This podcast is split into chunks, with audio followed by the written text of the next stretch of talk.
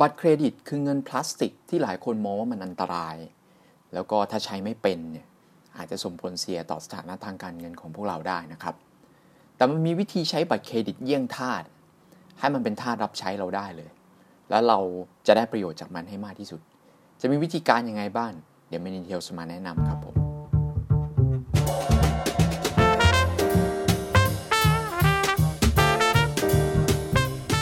Men Details Podcast Podcast สำหรับผู้ชายที่ต้องการพัฒนาตัวเอง เช่นคุณ สวัสดีครับ ขอต้อนรับเข้าสู่ Be a Better Man Series ของ manytales.com นะครับ เป็นพอดแคสต์สั้นๆ ที่เราจะมาพูดถึงการพัฒนาตัวเองในแง่มุมต่างๆ ของผู้ชายนะครับ ก็ถ้ายังไงฝากกดไลค์กดแชร์นะครับ แล้วก็ subscribe podcast แล้วก็ YouTube ของ manytales ไว้ด้วยนะครับ วันนี้อยากจะมาพูดถึงเรื่องของบัตรเครดิต ที่หลาย ๆ คนมองยังมองว่ามันเป็นบัตรพลาสติกนะครับ ซึ่งมีความอันตรายมาก เพราะเราก็รู้กันอยู่ว่าถ้าใช้ไม่เป็นเนี่ยมันหนี้บัตรเครดิตเนี่ยมันจะมีดอกเบี้ยที่สูงมากและอาจจะเป็นบ่วงที่หรือว่าพันธนาการที่ล่ามคุณไว้เนี่ยให้ดักดานทางการเงินไปได้หลาย ๆ ปีเลยทีเดียวนะครับแต่มันมีวิธีหนึ่งนะมันมีวิธีใช้บัตรเครดิตอย่างชาญฉลาดที่ มองบัตรเครดิตเหมือนเป็นท่ารับใช้ของเราอะนะครับ แล้วก็เราคนที่สามารถใช้บัตรเครดิตได้เป็นเนี่ยก็จะสามารถได้รับประโยชน์จากการใช้บัตรเครดิตได้อย่างเต็มที่นะครับผมวิธีใช้บัตรเครดิตเยี่ยงทาสในทัศนะของเราเนี่ยก็มีมีอยู่ด้วยกันหลายวิธีนะครับ หลายข้ออยู่เหมือนกันนะครับเรามาไล่ทีละข้อก็จะสรุปสั้นๆประมาณสัก 10 นาทีนะครับให้ได้ฟังกันนะครับ คำแนะนำของคำแนะนำของเรานะครับ อย่างแรกจากประสบการณ์ตรงของพวกเราที่ mendetails.com นะครับ ก็คืออย่างแรกเลยสำคัญมากคือใช้บัตรเครดิตเฉพาะเฉพาะที่คุณมั่นใจว่ามีปัญญาจ่ายคืนเต็ม อย่ามองว่าจะจ่ายแค่ส่วนขั้นต่ำนะครับส่วนใหญ่เนี่ยบัตรเครดิตก็จะมีบอกว่าสามารถจ่ายขั้นต่ำได้ 10%นะ เช่นสมมุติว่าถ้าเราใช้บัตรเครดิตไป ยอดบัตรเครดิตของเดือนนี้มียอดทั้งหมด 10,000 บาท บัตรเครดิตบางเจ้าก็จะบอกว่าไม่จำเป็นต้องจ่ายเต็ม 1 0,000นะจ่ายแค่พันเดียวก็พอหรือ 2,000 บาทก็พอนะครับแล้วอีก 8,000เนี่ยเดี๋ยวถัดไปจ่ายเดือนหน้าหรืองวดถัดไปพร้อมดอกเบี้ยได้ อย่าหลงกลเด็ดขาด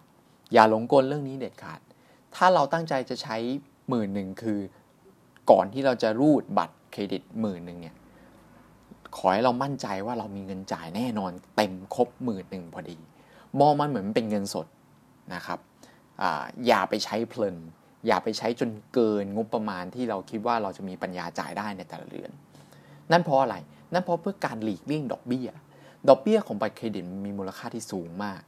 นะครับ เลข 2 หลักกันเลยแหละ มันถือว่าสูงเกินไป ไม่ควรจะใช้ ไม่ว่าคุณจะโอ้โห บอกมั่นใจว่าตัวเองจะสามารถลงทุน หรือทำธุรกิจให้ได้เงินคืนมาจ่ายหนี้บัตรเครดิตได้ แต่ผมยังมองว่ามันเสี่ยงเกินไปนะครับผลตอบแทนที่เราจะได้รับจากการลงทุนหรือจากการทำธุรกิจเนี่ยบางครั้งมันช็อตได้ บางครั้งมันมันอาจจะติดหล่มหรือติดอุปสรรคบางอย่างที่ทำให้ไม่สามารถที่จะมาจ่ายชำระดอกเบี้ยบัตรเครดิตได้ เพราะฉะนั้นอย่าเสี่ยงดีกว่า ถ้าจะใช้บัตรเครดิตให้ถูกต้องนะครับ ให้มีประโยชน์จริงๆนะครับ ใช้เฉพาะ ที่เราคิดว่าเราเรามีปัญญาจ่ายได้เต็มจำนวนดีที่สุดนะครับ ข้อที่2ถัดมาเลยก็คือ ใช้โปรโมชั่นของบัตรเครดิตให้คุ้มค่าครับอ่าคือเรื่องนี้เนี่ยมันมีทางสายกลางนะครับ คือบางคนก็บอกว่าไม่ต้องอะ่ะ ไม่จำเป็นต้องศึกษาอะไรเลย โปรโมชั่นบัตรเครดิตอะแค่เขาให้เงินยืมมาใช้ก่อน เป็นเครดิตของเราเนี่ย แล้วมีเครดิตให้สักเดือนหนึ่งเนี่ย แค่นี้ฉันก็คุ้มละ นะครับ อันนี้คือฝั่งหนึ่ง อีกฝั่งหนึ่งคือคนที่โอ้โหคือทุกอย่างทุกเม็ดของโปรโมชั่นบัตรเครดิตคือศึกษาหมด ศึกษาแม้กระทั่งว่าเหมือนแบบ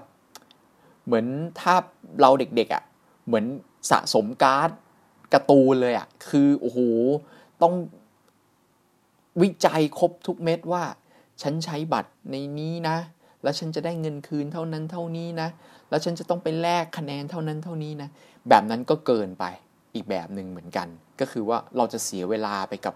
การศึกษาวิจัยโปรโมชั่นบัตรเครดิตเหล่านั้นเนี่ยเยอะมาก เอาแบบทางสายกลางครับ ง่ายๆ คือลองดูว่าเราใช้บริการอะไรบ่อย เราใช้บริการร้านอาหารบ่อยไหม หรือเราใช้บริการซื้อขายออนไลน์ ซื้อของออนไลน์บ่อยไหมนะครับ แล้วลองดูว่า บัตรเครดิตโปรโมชั่นบัตรเครดิตของเดือนเดือนนั้นๆเนี่ยมันมีโปรโมชั่นสำหรับร้านอาหารที่เราไปกินบ่อยๆ หรือเปล่า หรือซื้อบ่อยๆ หรือเปล่า หรือมันมีโปรโมชั่นสำหรับเว็บไซต์ขายสินค้าออนไลน์ที่เราใช้บ่อยๆ หรือเปล่า เราก็ใช้ตามนั้นแหละนะครับ แล้วบางทีส่วนลดที่มันได้เนี่ยมันได้เยอะนะครับ ต่างจากคนที่ไม่ได้ใช้บัตรเครดิตเขาก็จะไม่ได้มีโปรพวกนี้ แล้วเมื่อเอาไปลิงก์กับข้อแรกก็คือใช้เฉพาะ ที่เราเชื่อมั่นว่าเรามีปัญญาจ่ายได้เนี่ย มันจะทำให้เราไม่ใช้จ่ายเกินตัว มันก็แค่เปลี่ยนจากปกติที่เราใช้เงินสด มาอยู่บนบัตรเครดิตเท่านั้นเองนะครับ เราก็จะได้ใช้ประโยชน์จากโปรโมชั่นบัตรเครดิตเหล่านี้ได้ โดยที่ไม่ตกเป็นเหยื่อของ marketingในการที่จะล่อเราให้เราใช้จ่ายเยอะจนเกินตัวนะครับ ศึกษาดูมันเป็นประโยชน์ของเรา ที่คนที่ไม่มีบัตรเครดิตก็จะไม่มีเรื่องเหล่านี้นะครับ ข้อที่3เทคนิคส่วนตัวของผมอีกอย่างหนึ่งก็คือใช้บัตรเครดิตที่มีเงินคืน บางครั้งเนี่ยการสะสมแต้มบนบัตรเครดิตเนี่ยแล้วเพื่อเอาไปใช้แลกแต้มแลกนู่นแลกเนี่ยสำหรับผู้ชายอย่างผมเนี่ยบางทีมันยุ่งยาก มันมันต้องมานั่งแลกแต้มต้องมานั่งเสียเวลาบางทีผมรู้สึกว่า เอ้ย มันยุ่งยากเกินไปมันเสียเวลาเรา วิธีการตัดปัญหาของผมอย่างหนึ่งก็คือว่า ผมเลือกใช้บัตรเครดิตที่ไม่สะสมแต้ม คือไม่มีแต้มให้สะสมอะพูดง่าย ๆ แต่ได้เงินคืนแทนนะครับ อย่างเช่นสมมุตินะครับ บัตรเครดิตที่ใช้อยู่เนี่ยบอกว่าทุกๆ ยอดการใช้จ่ายมีเงินคืน1%นะครับทุกๆ ยอดการใช้จ่ายมีเงินคืน1%นะครับวิธีคิดง่าย ๆ เลยก็คือว่าทุกๆร้อยบาทเราได้เงินคืน 1 บาทเนื้อออกไหมครับอะสมมุติผมเติมน้ำมัน 500 บาทนะครับเติมน้ำมัน 500 บาท ผมใช้บัตรเครดิตนี้ เติมน้ำมัน 500 บาท แทนที่ผมจะจ่ายเป็นเงินสด 500 ผมก็ใช้บัตรเครดิตรูดไป 500 บาท ผมในหัวผมก็จะคิดเร็วๆเลยว่า 500 บาทเนี่ยเราได้เงินคืน 5 บาทแล้วเพราะว่าเราใช้บัตรเครดิตที่มีเงินคืนนะครับร้อยบาทได้ 1 บาท 500 บาทก็ได้คืน 5 บาท จบเท่ากับผมก็มองง่ายๆว่า ผมจ่ายค่าน้ำมันรอบนี้495 บาท มันเป็นวิธีคิดเร็วๆที่คนที่ไม่มีบัตรเครดิตเนี่ย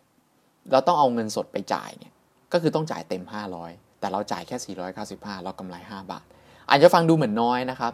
แต่ถ้าคุณเติมน้ำมันเดือนหนึ่งสมมุติเดือนหนึ่งห้าพันนะนะห้าพันก็ห้าสิบบาทละใช่ไหมครับ แล้วถ้าเกิดคุณใช้รวมกับค่าใช้จ่ายอื่นในแต่ละเดือนเนี่ยสมมุติคุณรูดบัตรเครดิตหมื่นหนึ่งต่อเดือนหมื่นหนึ่งก็หนึ่งร้อยนะครับสองหมื่นก็สองร้อยนะครับ แล้วปีหนึ่งเนี่ยคุณเก็บสะสมได้เงินหนึ่งเป็นพันเลยนะครับอ่า เรื่องเหล่านี้ถ้าเราใช้เงินสดตลอดเวลาเนี่ยเราก็จะไม่ได้เรื่องพวกนี้มาเก็บ แต่ถ้าเกิดเราใช้บัตรเครดิต ใช้อย่างพอประมาณ ใช้เฉพาะเท่าที่เรามั่นใจว่าเราจ่ายคืนได้เนี่ยคุณจะมีเงินคืนเหล่านี้เข้ามาด้วย แล้วก็ไม่ต้องเสียเวลาไปคำนวณแต้มนู่นนี่นั่นด้วย ว่าจะต้องไปใช้โปรของบัตรเครดิตยังไงเท่าไหร่แลกแต้มเท่าไหร่ ไม่ต้องเสียเวลาเอางี้คือง่าย มันบางทีสำหรับผู้ชายที่ไม่ต้องการที่จะเสียเวลาคำนวณโปรโมชั่นเหล่านั้นเยอะมากเนี่ยมันสะดวกกว่า นี่ก็เป็นทางออกทางหนึ่งได้เหมือนกันนะครับ ข้อที่ 4 วิธีการอีกอย่างหนึ่งที่ตอนนี้มันสะดวกมากเลยก็คือว่าเอาค่าใช้จ่ายปกติเนี่ยเอาค่าใช้จ่ายปกติของเราเนี่ยไปอยู่บนบัตรเครดิตให้ได้มากที่สุดเท่าที่จะทำได้นะครับ เมื่อก่อนย้อนหลังไป2อสปีก่อน เรื่องนี้อาจจะยังทำไม่ได้ แต่ปัจจุบันนี้มันทำได้เยอะขึ้นเยอะขึ้นเรื่อยๆ ผมยกตัวอย่างง่าย ๆ คือการซื้อของในร้านสะดวกซื้อ สมัยก่อนเนี่ย ร้านสะดวกซื้อทั่ว ๆ ไปเนี่ยส่วนใหญ่จะไม่รับบัตรเครดิตนะครับ ย้อนหลังกลับไปประมาณปี 2018-2019เนี่ยไม่รับบัตรเครดิตนะครับ แต่ในปี 2021 ซึ่งเป็นปีปัจจุบันที่เราคุยพอดแคสต์นี้อยู่นะครับ รับแล้ว แล้วไม่ได้รับอย่างมีขั้นต่ำด้วยนะ ซื้อของ 8 บาท 9 บาทเขาก็รับนะครับ แล้วเดี๋ยวนี้บัตรเครดิตใช้ง่ายมากคือไม่ต้องรูดและไม่ต้องส่งให้เขาแล้วสามารถแตะที่เครื่อง ก็สามารถที่จะรูดผ่านค่าใช้จ่ายได้เลย ไม่ต้องมานั่งเก็บเงินทอนด้วยนะครับ อันนี้คือประโยชน์ของบัตรเครดิตในแง่มุมหนึ่ง แต่อีกแง่มุมหนึ่งก็คือว่าคืออะไรก็คือเมื่อลิงก์กับไอ้เรื่องของเงินคืนและโปรโมชั่นทั้งหลายเนี่ยการไปซื้อของที่ร้านสะดวกซื้อเนี่ยมันเป็นบางครั้งมันเป็นเรื่องปกติที่เราซื้อทุกวันอยู่แล้ว เราไม่ได้เพิ่มค่าใช้จ่ายเป็นพิเศษเพื่อบัตรเครดิตของเรา แต่เพียงเรา move หรือย้ายเอาค่าใช้จ่ายที่ปกติเราจ่าย เป็นปกติชีวิตประจำวันอยู่แล้วบางทีเราซื้อกาแฟ เราซื้อขนม ในร้านสะดวกซื้อซื้อขนมปัง ในร้านสะดวกซื้อกินแทนที่เราจะจ่ายด้วยเงินสด เราก็ move มาจ่ายด้วยบัตรเครดิตแทนนะครับสิ่งสำคัญข้อแรกก็คือคุณไม่ต้องยุ่งกับการหาเงินสดมาจ่าย ไม่ต้องกังวลกับเรื่องเงินทอนว่าเขาจะทอนถูกทอนผิดหรือไม่ และสุดท้ายก็คือ คุณได้แต้ม หรือคุณได้เงินคืนจากการใช้บัตรเครดิตอีกด้วยนะครับ ซึ่งสิ่งเหล่านี้เป็นสิ่งที่มีประโยชน์มากนะครับ ข้อเน้นย้ำของเราก็คือว่า อย่าพยายามเพิ่มค่าใช้จ่ายเป็นพิเศษเพื่อบัตรเครดิต แต่ให้ย้ายค่าใช้จ่ายที่เป็นปกติที่ปกติเราใช้อยู่แล้วเนี่ยแต่เราใช้ด้วยเงินสดเนี่ยมาเป็นบัตรเครดิตให้ได้มากที่สุด เพื่อใช้ประโยชน์จากโปรโมชั่นและจากเงินคืนที่เราได้จากบัตรเครดิตนั่นเองนะครับ นั่นมาสู่ข้อที่ 5 ก็คือเรื่องของว่าอย่าเห็นแก่โปรโมชั่นนะครับ อย่าพยายามเพิ่มค่าใช้จ่ายมากมายของเราเองเนี่ยเพียงเพื่อหวังว่าเราจะได้เงินคืนเยอะขึ้นนะครับ แล้วสุดท้ายแล้วสิ้นเดือนเรามานั่งกุ้มใจว่า ฉันไม่มีปัญญาจ่าย สุดท้ายแล้วฉันจ่ายได้แค่ขั้นต่ำแล้วฉันต้องเหลือยอด เพื่อให้เขาคิดดอกเบี้ย แล้วต้องไปจ่ายดอกเบี้ย พร้อมเงินต้นในงวดถัดไป นี่เป็นข้อผิดพลาดที่คนส่วนใหญ่มักจะเป็น และเราไม่แนะนำให้ทำเพราะเมื่อไปสู่จุดนั้นแล้วเนี่ย บัตรเครดิตจะไม่ใช่ท่ารับใช้ของเราแล้วเราจะกลายเป็นท่ารับใช้ของบัตรเครดิต ต้องไปทำงาน ต้องไปหารายได้เสริม เพื่อมาจ่ายดอกเบี้ย ให้บัตรเครดิตเหล่านั้น นั่นเป็นสิ่งที่ไม่ควรทำอย่างยิ่ง และเราไม่แนะนำให้ทำนะครับ วิธีการที่ฉลาดชาญฉลาดก็คือ ใช้เฉพาะที่เราสามารถใช้ได้ แล้วเอาค่าใช้จ่ายปกติของเรา ไปจ่ายบนบัตรเครดิตให้ได้มากที่สุด ใช้เทคโนโลยีให้เป็นประโยชน์นะครับ และบัตรเครดิตจะกลายเป็นท่ารับใช้ของเรานะครับ ข้อสุดท้ายที่ผมอยากจะฝากไว้ไม่ใช่เรื่องของการประโยชน์ของการใช้บัตรเครดิตละแต่เป็นเรื่องของโทษ ในการใช้บัตรเครดิตที่ผู้ชายทุกคนนะครับ ควรที่จะรับทราบไว้ เป็นโทษที่บางทีเราไม่ค่อยได้ยินหรอกนะครับ แต่ผมอยากจะบอกตรงนี้ไว้ว่า การใช้บัตรเครดิต ไม่เหมือนการใช้เงินสดตรงที่ว่าความเป็นส่วนตัวของคุณจะหายไป เพราะอะไรทำไมผมถึงพูดแบบนั้น เพราะว่าเมื่อทุกครั้งที่เราใช้บัตรเครดิตเนี่ยหลักฐานการใช้บัตรเครดิตของเราเนี่ยจะถูกบันทึกไว้เสมอ เคยดูหนังไหมครับ หนังเวลาที่ฆาตกรหรือว่าอาชญากรทั้งหลายแหล่เนี่ยเขาไปใช้บัตรเขาไปก่ออาชญากรรมหรืออะไรขึ้นมาก็ตามเนี่ยแล้วเขาดันไปใช้บัตรเครดิตส่วนตัวของเขาอะที่ร้านสะดวกซื้อหรือร้านหรือปั๊มน้ำมันหรือที่ไหนสักแห่งเนี่ยตำรวจจะตามเจอนะครับ นี่ไม่ได้หมายความว่าคุณเป็นอาชญากรแล้วหรือพยายามจะแนะนำว่า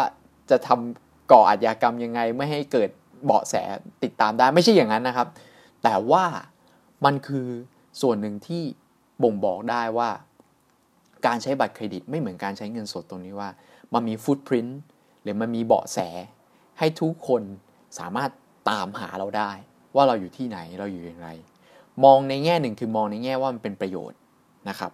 ในการติดตามอาชญากรหรือติดตามนั่นเป็นประโยชน์ มองในแง่ที่2ก็คือสำหรับคนที่คิดเยอะหน่อย ก็คือความเป็นส่วนตัวของเราจะหายไป ไม่เหมือนการใช้เงินสด เงินสดไม่มีบอแสใช่ไหมครับ เราแลกกัน 20 บาท 30 บาทนะครับ ไม่มีใครรู้ ยกเว้นแต่คนขายจะจำหน้าคุณได้ แค่นั้นเอง นี่คือข้อเสียเล็กๆ น้อยๆนะครับ ซึ่งมันนำไปสู่เรื่องอื่นๆสำหรับคนที่คิดมากเรื่องนี้ เช่นเรื่องของคริปโตเคอเรนซีที่โอเคไม่มีไม่มีตัวกลาง และไม่มีเบาะแสว่าใครโอนเงินให้ใครกัน อันนั้นจะนำไปสู่เรื่องถัดๆไปเกี่ยวกับเรื่องการเงินที่ผมคิดว่ามันมีเรื่องให้คุยกันอีกยาวมาก แต่สำหรับวันนี้เนี่ยนี่คือวิธีการใช้บัตรเครดิต ให้เหมือนมันเป็นทาสรับใช้ของเรา ใช้บัตรเครดิตให้เป็นประโยชน์ ใช้ประโยชน์จากบัตรเครดิตให้มากที่สุด ที่ผู้ชายทุกคนควรรู้เพื่อพัฒนาตัวเองให้เป็นผู้ชายที่ดีขึ้นกว่าเดิม ในคราวหน้าเราจะนำเรื่องต่างๆ แง่มุมต่างๆ แง่มุมอื่น ๆ ในชีวิตของผู้ชายเนี่ยมาแนะนำให้ทุกคนได้ฟังกัน อย่ามองว่าเราสอนหรือมาอบรมหรืออะไรนะครับ มองว่าเราเป็นผู้ชายเป็นเพื่อนผู้ชายคนหนึ่ง ที่มาแชร์ข้อมูลให้ฟังว่าเรื่องนี้มันเป็นประโยชน์ และผมเชื่อว่าจะเป็นประโยชน์ให้กับผู้ชายทุกคนได้ ใครมีความคิดเห็นอย่างไรเห็นด้วยหรือไม่เห็นด้วยอย่างไรกับเรื่องนี้นะครับคอมเมนต์ลงมาได้เลย ส่วนใครที่เห็นว่ามันประโยชน์สามารถกดไลค์กดแชร์แล้วกด subscribe mendetails.com ช่อง YouTube ของ mendetails.com ได้ด้วยนะครับ เพราะอัลกอริทึมของ YouTube ก็จะเผยแพร่นะครับ คอนเทนต์เหล่านี้ให้กับเพื่อนๆของเราทุกๆคนที่เขาน่าจะเห็นว่ามันมีประโยชน์ คล้ายๆ กับคุณที่เห็นว่ามีประโยชน์เหมือนกันสำหรับเขาน่าจะเป็นเรื่องอะไร เดี๋ยวเรามาติดตามกันไปนะครับสำหรับวันนี้สวัสดีครับ